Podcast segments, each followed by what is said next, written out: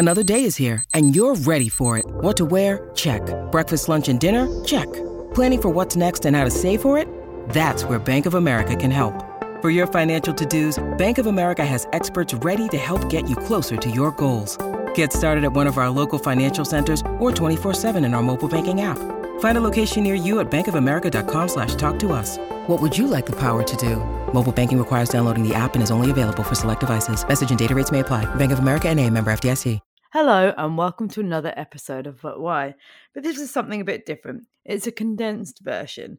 It's our favourite conversations about tricky subjects, revisited and reduced into bite sized chunks.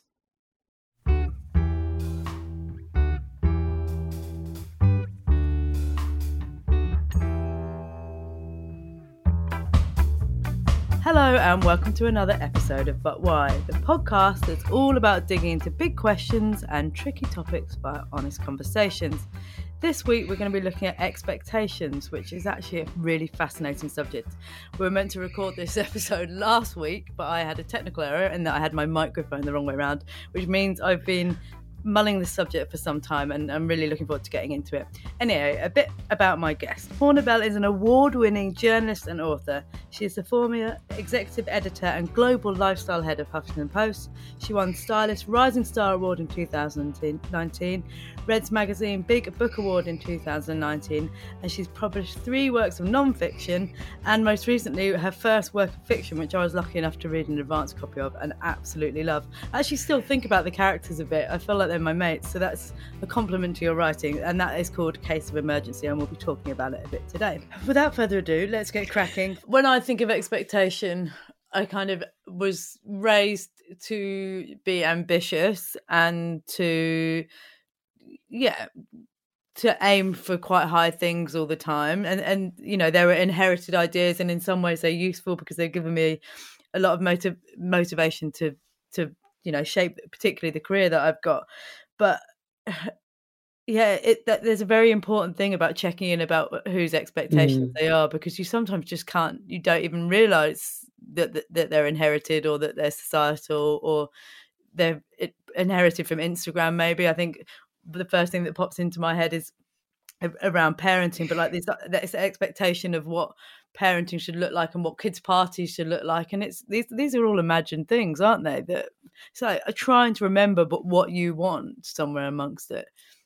Yeah i th- i definitely think so. I mean i've made a um when i say decision it's not a final decision it's just mm. kind of currently where i am but um you know for example i would say around around love life. I mean you you know this um, you know my sort of like story around this. But um, you know, my husband Rob died in 2015, and I think that that was a real um, defining point of eh, between you know having spent most of my life working towards meeting someone and getting married and then getting married and then that relationship just being wonderful but also so difficult mm-hmm. and then i think after he died just thinking okay so well what happens now you know what what do those expectations now look like for me mm. because he died when i was 34 there is just no real template for what happens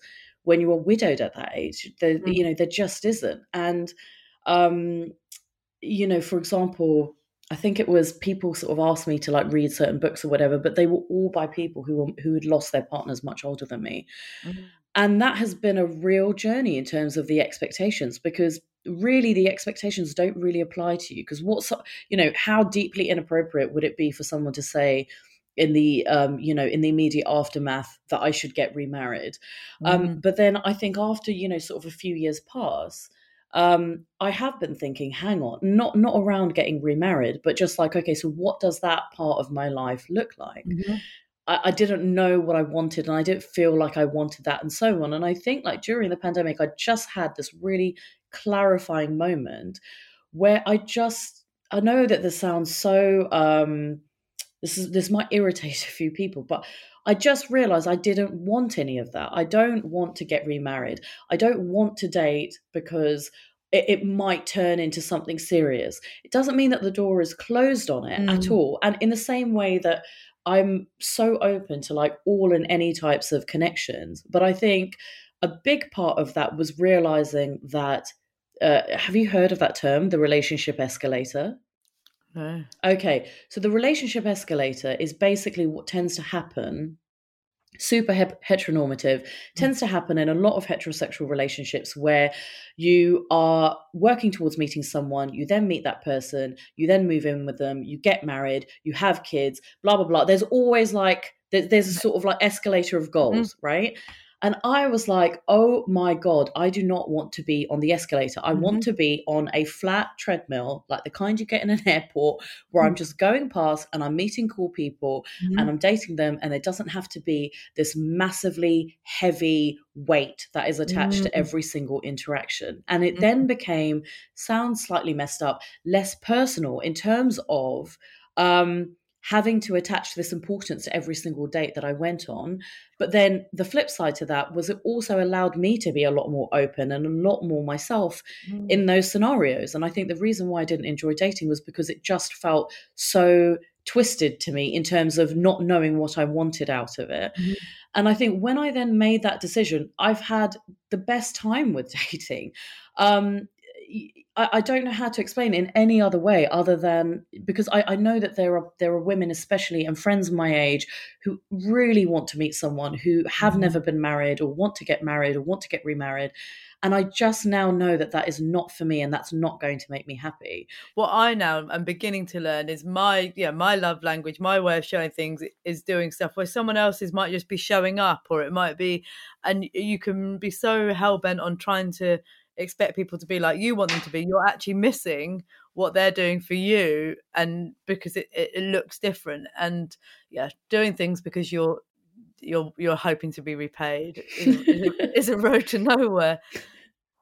Yeah it, it really is. I mean i used to do this in relationships where um you know, I would hear of like things that my, let's say, my male friends would do for their partners, right? Mm-hmm. And and um, or, or, or just you know, very overblown kind of like um, th- things that they would have arranged at a hotel, and you know, um, or, or, just like how they celebrated their birthday parties, or even how they proposed to their partners. Mm-hmm. And I would think, oh, you know, um so rob my late husband i was like oh rob doesn't really do stuff like that or like when i was dating other people they don't really do stuff like mm. that the truth of the matter is that I would have hated it if because I'm not a massive fan of people either buying me stuff or doing you know massive displays of affection like that like it just it, it's not something that works for me at all so a I, I would have hated it but b you're you're absolutely right in that there were ways in which he and other people have showed their love